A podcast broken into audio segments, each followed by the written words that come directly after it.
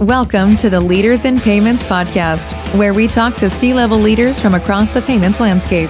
We'll be discussing the products and services that impact the payment space today, as well as trends and predictions for the future of payments. We will also hear stories from our guests about their journeys to the top. I think in the longer term, in the next five to 10 years, payments and in general risk management will become more and more invisible. Risk management is still very visible today when you look at it. There are a lot of seams around it. You can still see escalations around like Twitter and other social media. But I think a lot of those will go away with AI coming more to the fore. And like, you know, companies are also going more cross border and global and things like that. That's happening as well. That also means more risk. But I also think like AI will help better manage those risks.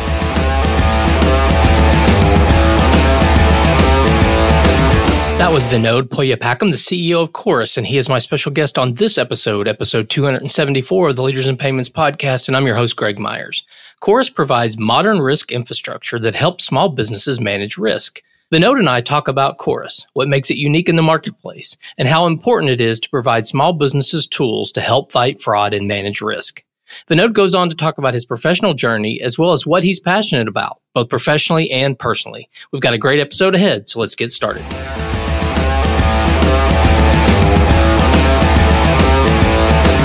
Hi, Vinodh. Thank you for being here and welcome to the Leaders in Payments podcast.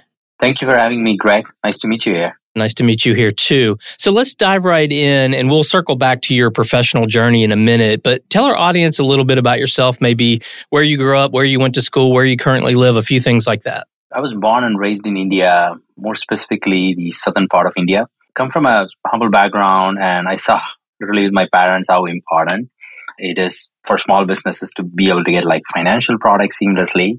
So it was ingrained pretty early on for me back then. And I did my bachelor's back in India and then came to US when I was 20 years old to do my master's. It was over 20 years ago and it was pre 9-11.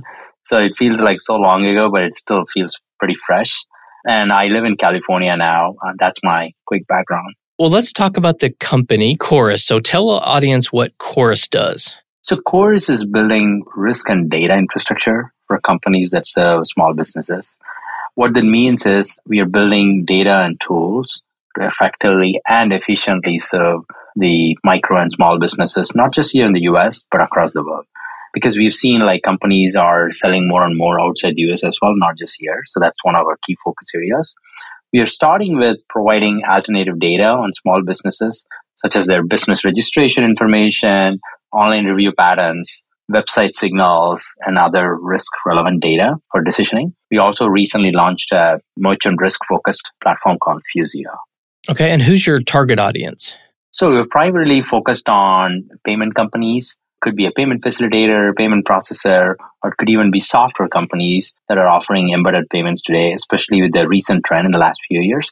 That's been a core focus as well for us. Are there certain verticals that you can get this data for, or is it really almost any small business? So we started off with more the brick and mortar side of small businesses, given a lot of their data paucity that's there, but then we were able to get really good data on them. But then eventually we also focused on online merchants as well, especially the e-commerce side of things. That's been my background more on the online side previously. So we do both offline and online, pretty much any vertical today. We're sort of agnostic on what vertical merchants are in. How do you go to market? Do you have a direct sales team? Do you work through partner channels? How do you go to market? So we primarily target payment companies and software platforms today to see how we can help them manage risk if they are taking on any sort of risk liability at all today. I am the sole salesperson here. I'm, I'm doing the founding sales. We were founded last year and I've been doing it since then because I actually want to be the only one talking to our customers or prospects at this point. So to truly understand what are the pain points, how we can help them, are we building the right things for them and all of that. So that's the reason like I'm the only one doing it today. We will eventually build out our sales force more the next year. But right now I'm the only one going after that let's pretend I'm a payment facilitator, or I'm a software company, and you're pitching me. How do you go about talking to the payment facilitators? Like, what's a common use case that they would use your services for? If you're a software company and you're looking to offer embedded payments today, right, there are multiple options, as you know. You can just do plain referral to someone like a Stripe or a PayPal. That's been there for long enough at this point. Or on the other end of the spectrum, right, you can go become a registered payment facilitator. There are a ton of companies helping you with that as well. But then that comes with like managing risk, compliance, and everything. You'll be a registered facilitator through a bank or a acquiring processor and all that. But then there are middle options more recently. You have PayFac as a service companies that are helping you offer branded payments without having to own risk. And then you have Stripe, where you can use Stripe to offer embedded payments, but you still need to manage risk. So we are mostly focused on the platforms that work with Stripe today. They offer embedded payments through Stripe, but they have to take on risk liability like credit and fraud risk. And given software platforms are not like financial services companies, the risk is not necessarily ingrained in the way they think about some of these payment stuff. So we're helping them with the risk infrastructure, giving them the right risk data and also helping them like how do how should we think about like managing risk what should be a risk strategy and all that that's really our sweet spot at this point I have a background in the whole PayFac space as well. So I know that risk aspect is always a challenge, right? The decision that they have to make, whether to take on the risk or not. And then if they do take it on, do they have the people who are knowledgeable? And then do they have the tools they need? So it sounds like there's definitely a, an opportunity in the market for what you're doing. The way I think about it is software companies, they want to dedicate their effort, they want to dedicate their bandwidth to building their core software to help their users, right? They should not be, in my opinion, and also I don't, I think most of them don't want to be building risk infrastructure or risk software to process payments. Uh, they would rather buy that from somewhere else who specializes in that. So that's how we think about it. Like, how can we be the risk engineering team or risk product person for these companies? They can still offer the best experience possible for their customers without having to worry about like how to manage risk and all of that. In the payments and fintech industry, merchants and their customers have increased expectations around omni-channel commerce. So in collaboration with NMI, the fully integrated payment solution built to scale, we've launched the Be Solid campaign, where in this series we'll explore the ability to accept payments anytime, anywhere using any device. We'll dive deep into mobile acceptance via contactless, tap on phone, QR codes, wallets, and more. We will hear from companies like Authvia, Cantaloupe, Google, and more.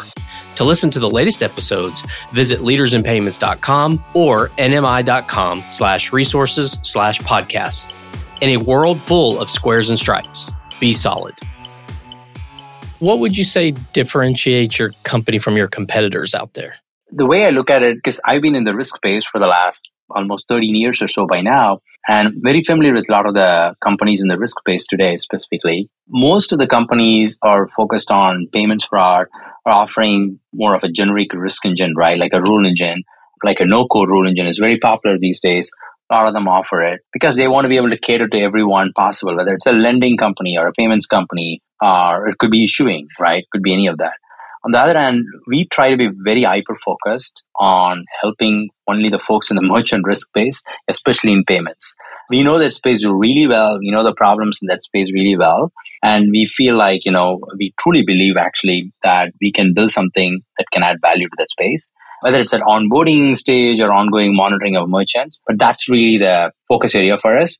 One of the things we say here quite a bit at Coris is like, we're mostly competing against like you know, Google search, spreadsheets, and Salesforce. Because a lot of the companies are still using those trifecta of tech stack, in my opinion, which is using Google search and having data and spreadsheets and using Salesforce as CRM, primarily managing things. To us, like, you know, we are just competing primarily against them as a competitor. That's the way we see it today. Well, we've talked about already one trend in the industry, and that's obviously the software companies embedding payments. But where do you see the payments industry headed, say, in the next five to seven years? I'm sure you know this by now, like the last 15 years or so, right? There's been a ton of innovations in the payment space. It's always evolving because payments is always essential, right? For any business. That's how they collect revenue and all that.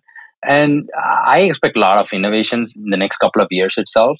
I know there are a lot of fears about AI more recently, especially on the fraud side and all that. But I actually see a lot of positives net coming out of it to help payments go much smoothly. So, for example, knowing what a business does, right? It takes a lot of effort today, manually and all that. But I think AI can truly help us get a real good sense of what a business does and how much they can be trusted, how much privileges they can be given for processing payments or accepting payments and all that. And I think in the longer term, in the next five to 10 years, payments and in general, risk management will become more and more invisible. Risk management is still very visible today when you look at it. There are a lot of seams around it. You can still see escalations around like Twitter and other social media. But I think a lot of those will go away with AI coming more to the fore. And like, you know, companies are also going more cross border and global and things like that that's happening as well. That also means more risk, but I also think like AI will help better manage those risks. I mean, some are already doing this, but I'm curious your opinion because you've been around this space. Software companies are embedding payments at a level we've never seen before, but do you think they will embed other financial products? And if so, how does your company view that, whether that's lending products, insurance, checking accounts? What's your view on sort of embedded finance?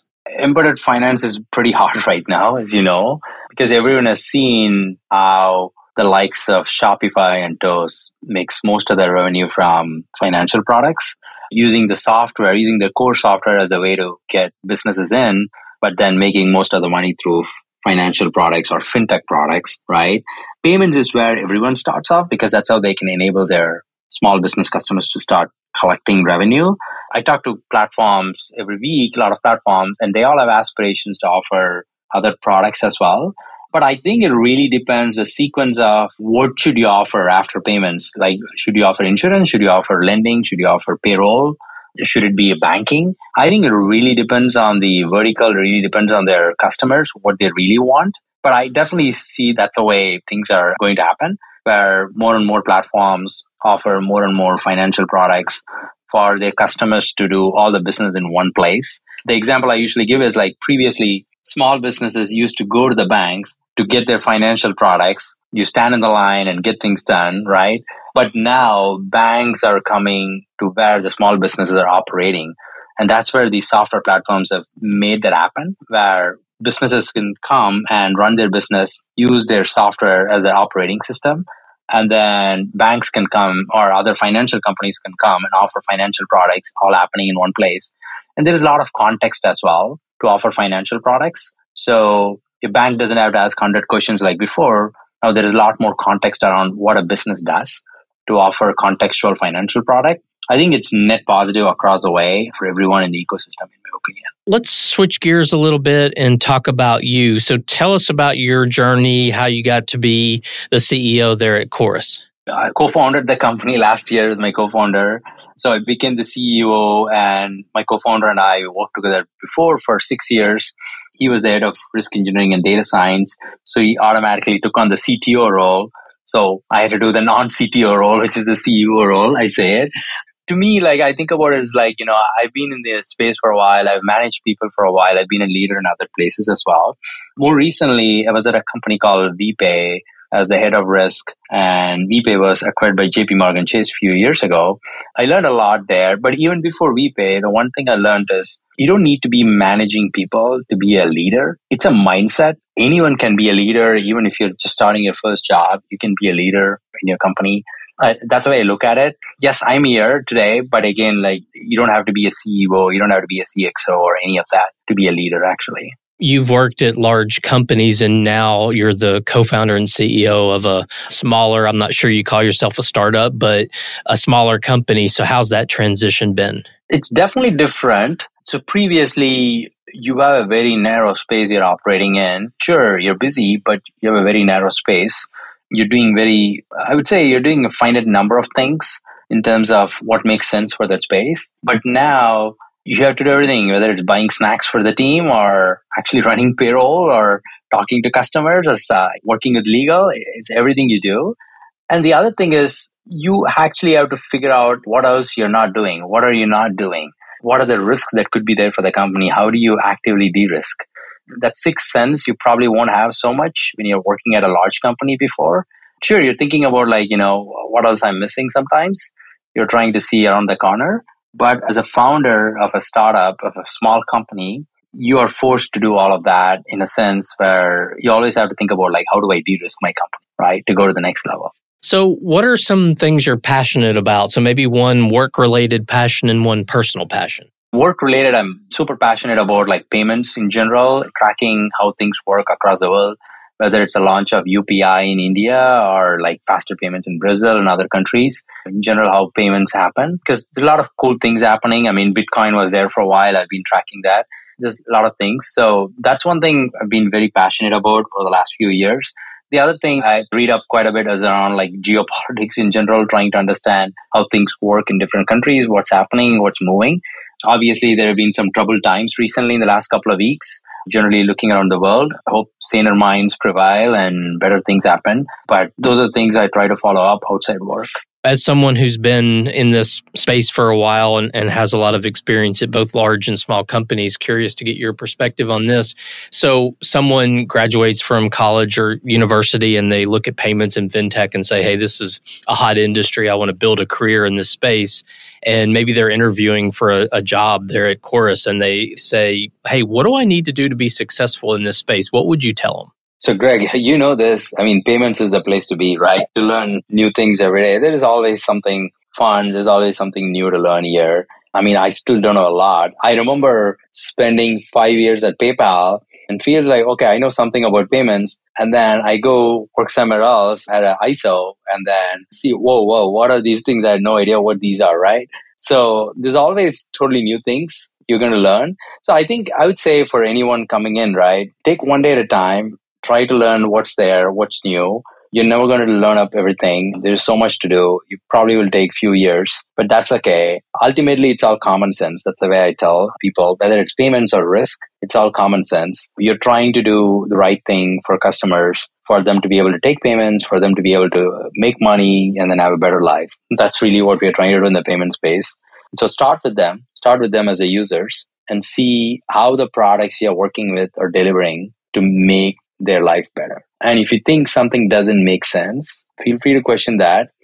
Especially if you're new to the space, you have a fresh pair of eyes. So you should take advantage of that, in my opinion, because people like me who've been in this space for too long, we are somewhat jaded. Uh, we are still looking at it with the same lens. And I think that's where like people coming in new will have a different pair of eyes and they can have a fresher perspective. And I think they should take advantage of it. I try to take advantage of it a lot of times when there are newer people. I ask them, what would you change given their fresh pair of eyes? I actually think that's a positive for them. They should leverage that to their own advantage, in my opinion. I like that. It's good advice. Before we wrap up, a couple of things I wanted to touch on that you said. I want to double click on them. You talked about AI a little bit, and AI, I think today a lot of people are connecting it, at least in payments, with fraud and risk. Are you guys using AI in your tools? And if so, how are you using them? Do you think there's more applications outside of fraud and risk in the space? Any insights on that? We are using AI today, but we're also very careful to not use AI for the sake of it. There's always a hype cycle you can get on and say, oh, I'm also using AI. We're also an AI company we'll do it. But we try not to do that. We are really looking at like what problems our users are facing. Is there a problem worth solving for them? Like where they feel like, yeah, if you solve this problem, that'll make my life better. Yes, then let's look at like how do we solve it? What are the best ways to solve it, right? If AI is the best way to solve it, sure, let's use it. So for example, you're very familiar with how all the payments company they have to come up with what MCC a merchant is in. It's been there for so long, and the MCC is used for a variety of reasons, not just for risk reasons. It's used in various places, right? But coming up with that, right, especially if you're a horizontal platform or a general payment processor, right? It's somewhat manual today, somewhat subjective, given how many MCCs are there. And a lot of times you're asking the customer, okay, what industry are you in? What MCC you're in? And they're going to pick whatever the first thing they look at, right? And say, yeah, that sounds like me. Then they're going to pick it. And then you're trying to come up with MCC and then you have to do it manually and subjectively. So we thought there might be a way to solve this more elegantly and much better for our users. So we actually use AI there um, to come up with like MCC classification of merchants automatically based on all the data about them that's online, including their website, including how they describe themselves and other information that's in the website to come up with our own classification of MCC and NAICS code for a given small business. So we had like a lot of really, really good positive feedback about that in terms of how helpful it is, how it's actually much better than even what they could have come up with on their own manually. So I think because the AI models can do really well in terms of like getting the nuances right, and then coming up the right MCC, right, the NAICS codes and all that. So we found AI to be very helpful there. So that's one example, but we're also very careful on not using AI for the sake of using AI. You mentioned Bitcoin, so I wanted to double click on the whole crypto and blockchain world. Do you see that getting back into the positive light? And do you see a, a future there for those in the payments industry? I'm not entirely sure on that, right? I mean, I still struggle to see valid, like a 10x use case coming out of Bitcoin that could make people's life 10x better in terms of what the traditional finance is not helping, right? I mean, there's one use case around cross border money transfer, a lot of folks have talked about. But again, it's not entirely clear how Bitcoin is going to make it much, much better there there's probably something I'm missing, I feel, but again, I'm not entirely sure as well. I think there are definitely opportunities more for blockchain to have some of those things done. I know even some of the bigger banks are experimenting with that. Even central banks have been experimenting with that recently, I've seen. I think it's still early, but it's also not fully clear how much helpful it's going to be, whether it's just an hype cycle or if it's actually there, there are some real use cases that can be unlocked with the use of blockchain and Bitcoin and all of that. Well, Vinodh would cover a lot of ground already. Obviously, we've talked about the company and your background in the payments industry as a whole. Is there anything else you'd like to add before we wrap up the show? It's great to be in payment space. It's great to be helping folks, especially in the risk space, because payments is crucial for the economy. And then having payments go through seamlessly and without too much friction, being in the background is helpful for everyone. And that's really how we feel about like helping our customers in terms of solving their risk problems. And Greg, it was great chatting with you. Thank you for having me and thanks for the opportunity to help share our perspective. Absolutely. Thank you for being on the show. I know your time's very valuable, so I really appreciate you being here. Yeah, thank you. And to all you listeners out there, I thank you for your time as well. And until the next story. Thank you for joining us this week on the Leaders in Payments podcast. Make sure you visit our website at leadersinpayments.com, where you can subscribe to the show and where you'll find our show notes. If you enjoyed listening, please share on your social channels as well.